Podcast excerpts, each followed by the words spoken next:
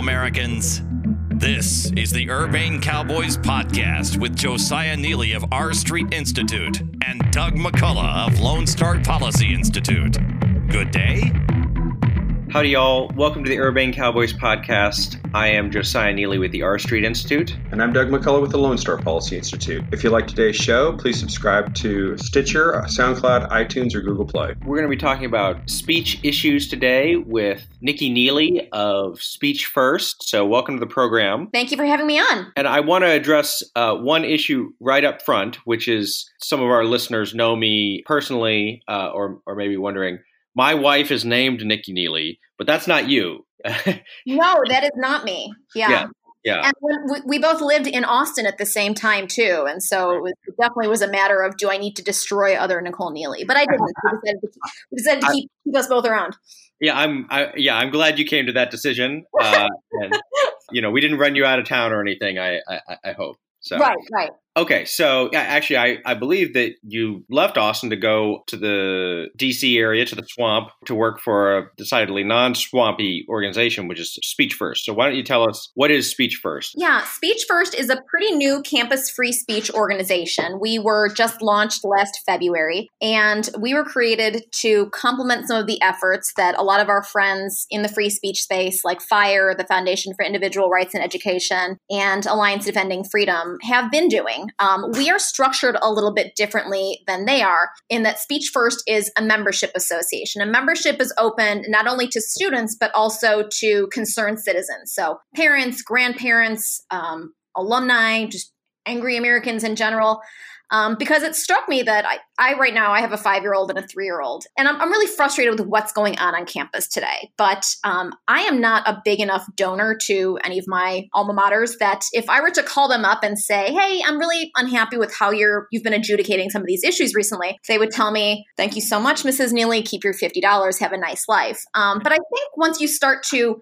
get groups of people together, it's one thing if you're one person who's mad, but if you're ten people, if you're fifty people, if you're hundred people, if you're ten thousand thousand people, suddenly universities have to take notice of that. And so there's, I think there's strength in numbers. And also as a membership association, our cases are filed on behalf of our student members, which means that it's speech first versus a school instead of being Nikki versus the University of Illinois. Because, you know, to bring a lawsuit against your school, if even if you feel that your rights are being violated, is really, it's definitely a daunting prospect. You know that your name is out there, everybody's going to ostracize you, you might have your grades judged a little bit more harshly. Will you get access to a scholarship or a study abroad program that you want to get into, you're a troublemaker. And so by keeping students' names out of it, we think that it's actually it's, it's pretty compelling because what we are primarily interested in, although I think that issues like free speech zones and speaker security fees are bad, um, in my mind, the biggest threat to free speech on campus today is chilling, that students are self censoring themselves. They are put in a position where often they don't know what they can be in trouble for because there are policies on the books that are written and worded so vaguely that it's, it's hard to tell. And they're also put in a position where they can get in trouble at any time, anywhere because of policies like bias response teams where students can report their fellow classmates. And so, frankly, out of an abundance of caution,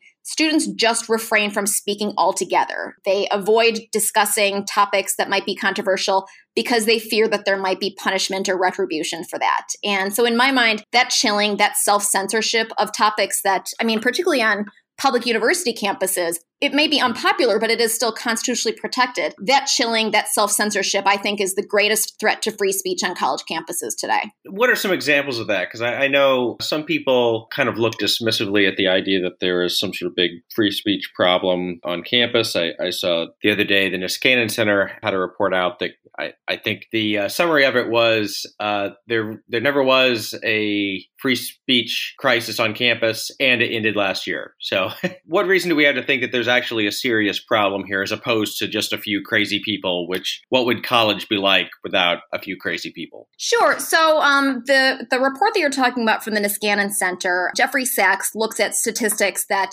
Fire has compiled of shoutdowns and disinvitations. And yes, certainly those have gone down over the past couple years. A lot of that was, frankly, in the wake of the 2016 election. And then there was Milo Yiannopoulos who was doing his tour. There was Richard Spencer who was doing his tour. So it was kind of a, time period where there were a lot of provocateurs that were intentionally trying to stir the pot on campuses. A lot of those people have, frankly, just gone off tour. But again, I, I think chilling is the kind of thing where it's really difficult to statistically capture. Um, how many times a day do you self censor? Even, I mean, I was looking at what we did last year. I, I talked to hundreds of students last year at conferences, in person, on the phone, emailing, asking them what it's like on their campuses on a regular basis. Fire evaluates several hundred schools around the country looking at the policies that they have in the books and they give them a rating red yellow green based on how good they are how speech protective they are and i have talked to schools on campuses that have bad policies in the books and those policies aren't necessarily enforced in a way that students feel oppressed. And then on some schools that policies actually aren't terrible, many students still feel bad because policies are enforced very unevenly, maybe very heavy handed on one end of the political spectrum. But I asked students off the bat, do you ever self censor? And a lot of them say, oh, no, I don't. And then I, I dig down a little bit and say, well,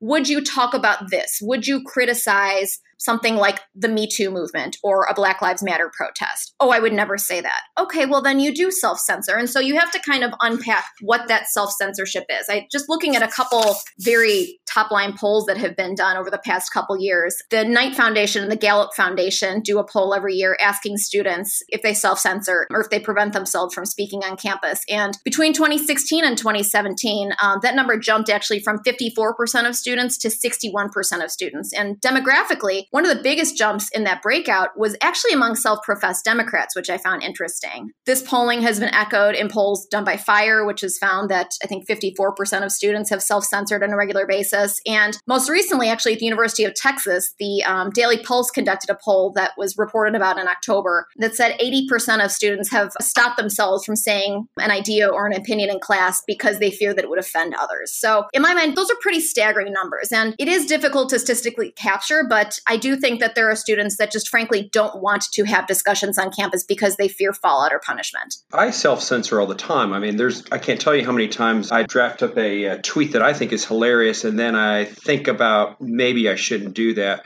So, I mean, that's a form of self censorship. So, why is that um, different yeah, and you know what? Like, we're all campuses? small government, um, you know, libertarians, conservatives. In my mind, there's a big difference between you doing that because you fear ostracism, social pressure, losing friends over it and then the idea that you will face punishment that you know if you are at a public university and you are dragged into a disciplinary proceeding because you have said something that somebody has deemed rude or offensive and that's grounds to be punished expelled suspended that's something very different. And frankly when it's it's the force of the state behind it that's where i think there's a problem. I mean if there is social pressure to not talk about certain issues that stinks but that's not grounds for legal action, but it is when it uh, when the school is is putting their might behind it, where I think there's something to be concerned about. It does seem like there has been perhaps a, a sea change or a change in the way that people think about speech lately. Uh, a lot more concern about you know what would offend people. Descriptions of you know certain opinions as being inherently hateful or even violent. What do you think is explaining that? Because throughout most of my life freedom of speech if anything yeah it seemed to be kind of associated more with with the left college campuses berkeley. And when i was in school i was not a I, I mean i was a conservative but looking back i never felt like i had to self-censor myself. In fact sometimes i look back and think gosh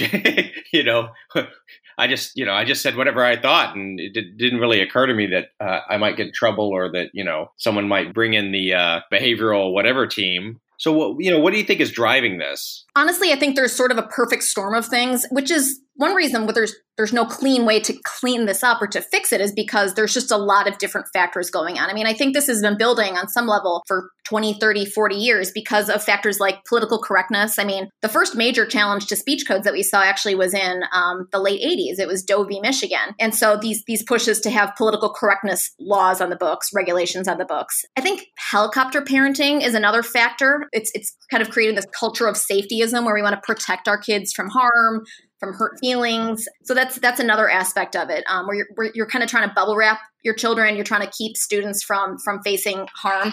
I think there is the idea that speech is harm is something that has started to to come up again where your words hurt my feelings, that causes me emotional distress, mental distress. Is that the same as me smacking you in the face? I say no, but there are some people who would say yes. And I, I think another factor, frankly, is that universities have become pretty corporate, right? They look at students and parents as customers. And so when you have that mindset and you have a student who comes to you and says, My feelings were hurt, I was offended, I'm freaking out, and then the parents come in and say, We're pulling our donations, we're considering suing you.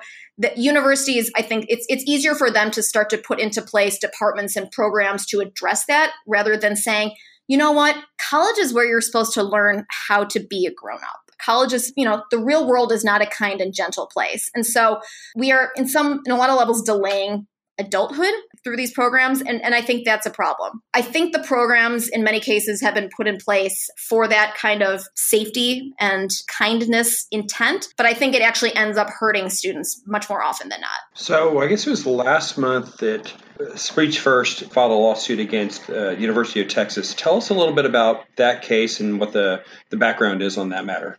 Sure. So yeah, we um, we filed a lawsuit against University of Texas on December 13th. We allege that the school has created an elaborate investigatory and disciplinary apparatus to suppress, punish, and deter speech that certain students may find offensive.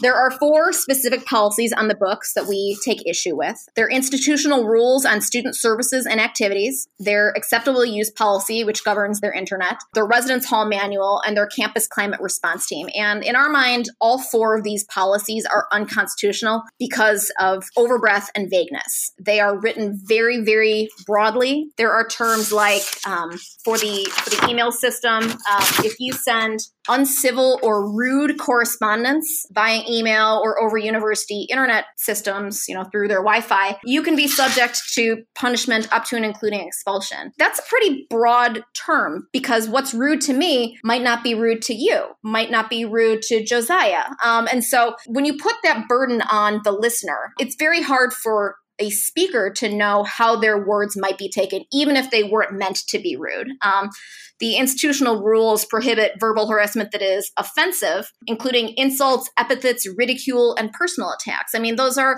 those are pretty general for, uh, phrases. The Residence Hall Manual defines harassment as including racism, sexism, heterosexism, cissexism, ageism, ableism, and any other force that seeks to suppress another individual or group of individuals. I had to look up a bunch of those words, but also a force that seeks to suppress an individual. I mean, I don't know what that means. I'm married to a constitutional lawyer. He doesn't know what that means. And so, how are you expecting 18, 19, 20 year olds to interpret this? And the campus climate response team is the fourth policy. That's a system where you can go, if, if somebody says something to you, you overhear it, or you have even third hand heard about it from somebody else there is a portal on the University of Texas website where students can go on and they can report that speech that then gets sent to a campus climate team which is made up of university administrators that then investigate and call in the person who has been accused of making these um, biased statements. And that is something that is that is really scary. Even if you are exonerated at the end of the day, you are subjecting students to punishment by process because that's a very scary thing to be an 18, 19, 20, 21 year old and be brought in to face a bunch of university administrators without the benefit of, of a lawyer present. So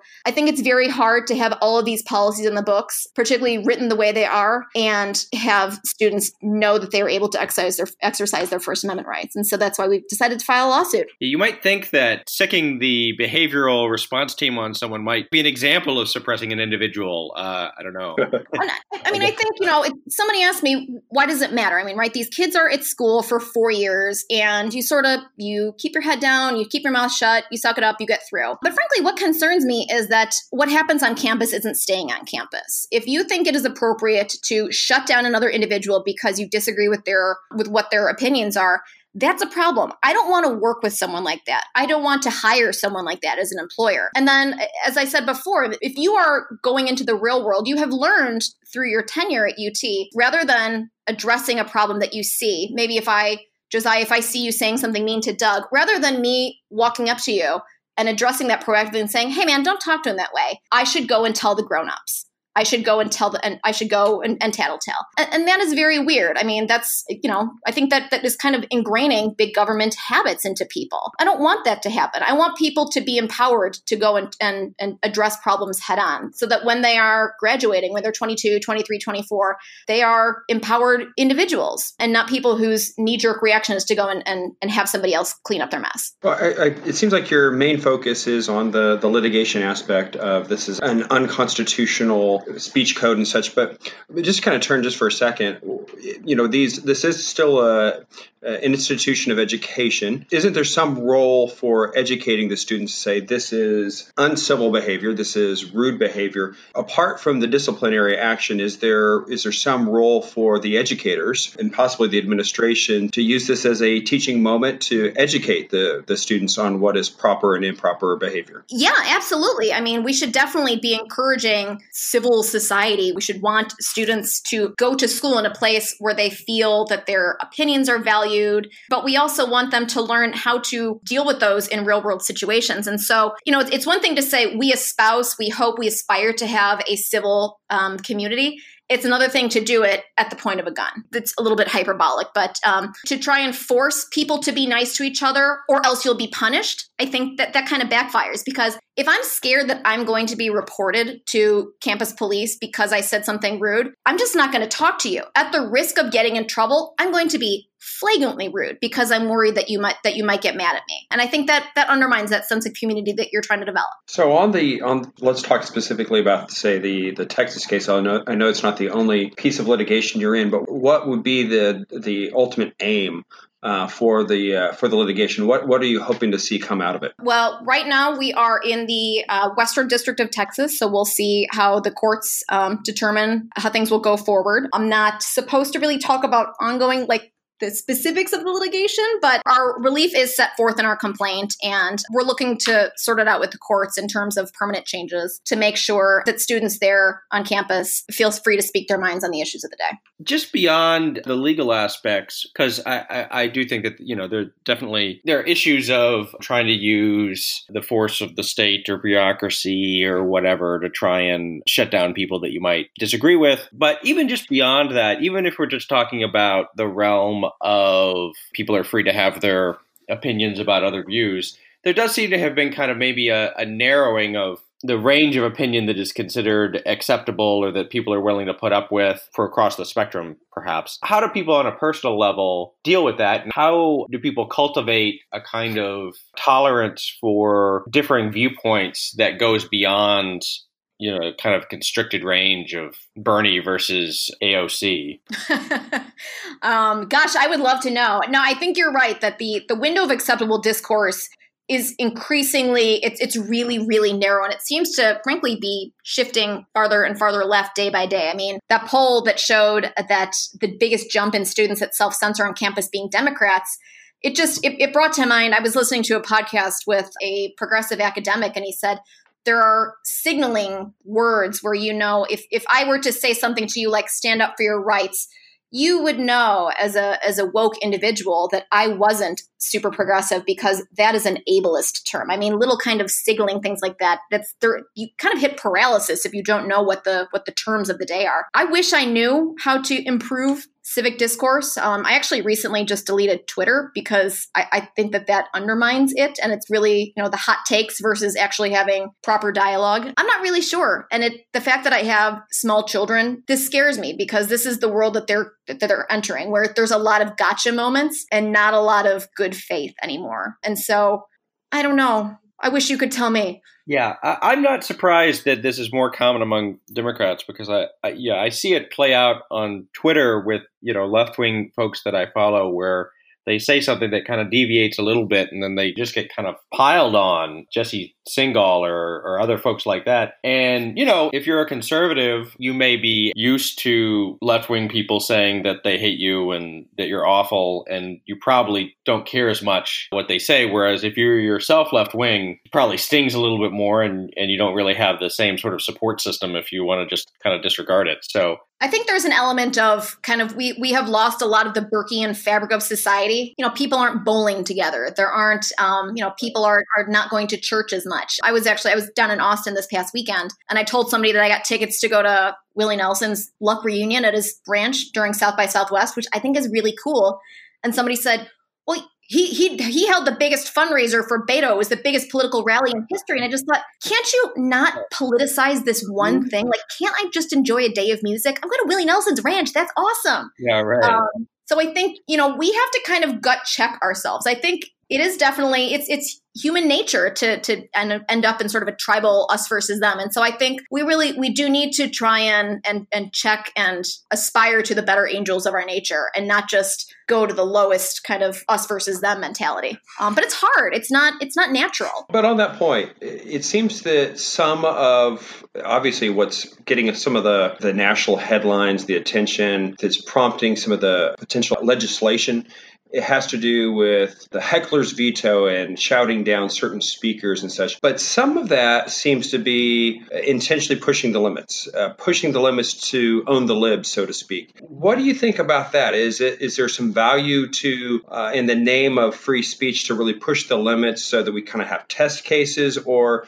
should our goal be more let's promote civility while we're also promoting First Amendment rights by this litigation. In terms of, I mean, so the people who want to own the libs, um, I don't necessarily agree with a lot of what they want to say, but it's like that paraphrase thing that Voltaire said um, or was alleged to have said. I, I disagree with your, what you say, but I will defend to the death your right to say it. I mean, let's not forget that often, a lot of times, unpopular speech, marginalized speech, is that which needs protecting the most. I mean, New York Times v. Sullivan, that was brought because a bunch of people who were um, upholding Jim Crow in the South didn't want their names in the New York Times. Martin Luther King was arrested and wrote letters from Birmingham jail because he had broken a gag order. And so, unpopular speech, it may be controversial, but that doesn't mean that they shouldn't say it. I, I do. I, I, think we should try to personally promote the virtues of of civility, but you know, I, that doesn't mean that I, I, want odious speech shut down. I mean, actually, quite the opposite. I think if somebody is saying something odious, I kind of want to know who it is. If, if I have a racist who I go to school with, I want to know who they are so I don't hang out with them. I don't want them to be secretly racist. So I, I don't know. I, I, I, think there's just there's value in more speech as opposed to trying to cover it all up and kind of be waspy and, and pretend that everything's fine. This is a common question that I, I used to ask of all the guests, uh, and then I, I have fallen off a little bit. But but uh, but now I'm bringing it back. What would be your favorite college themed movie? My favorite college themed movie? Yes, I was going to go with like a litigation movie. I, I, I, typically ask for some sort of pop culture thing that's related to the policy area that we're talking about. If you want to do a free a free speech themed movie, um, fine too. But I, I don't know. Uh, what was the one with Will? Um, with Will Ferrell, where they go old school. Old school. I like old. Yeah. Okay. Sure. Yeah. Yeah. I also like Billy Madison, but I think that's more K to twelve. That's probably true. Yeah. and, and, I I will say that it is a bit of a curveball in that college themed movies tend not to be of very high quality. like Animal Animal House. right, yeah. Yeah. Or PCU. That one was all right. Uh, oh yeah. All right. Well, thank you very much for joining us today. If people want to find out more about Speech First, how do they do that? Sure. Our, web, our website is speechfirst.org. And so, yeah, people can learn about our different cases. Aside from the University of Texas case, we also have one going against the University of Michigan that is currently before the Sixth Circuit. So um, stay tuned there. And then hopefully we'll have another one or two cases filed before um, the summer this year.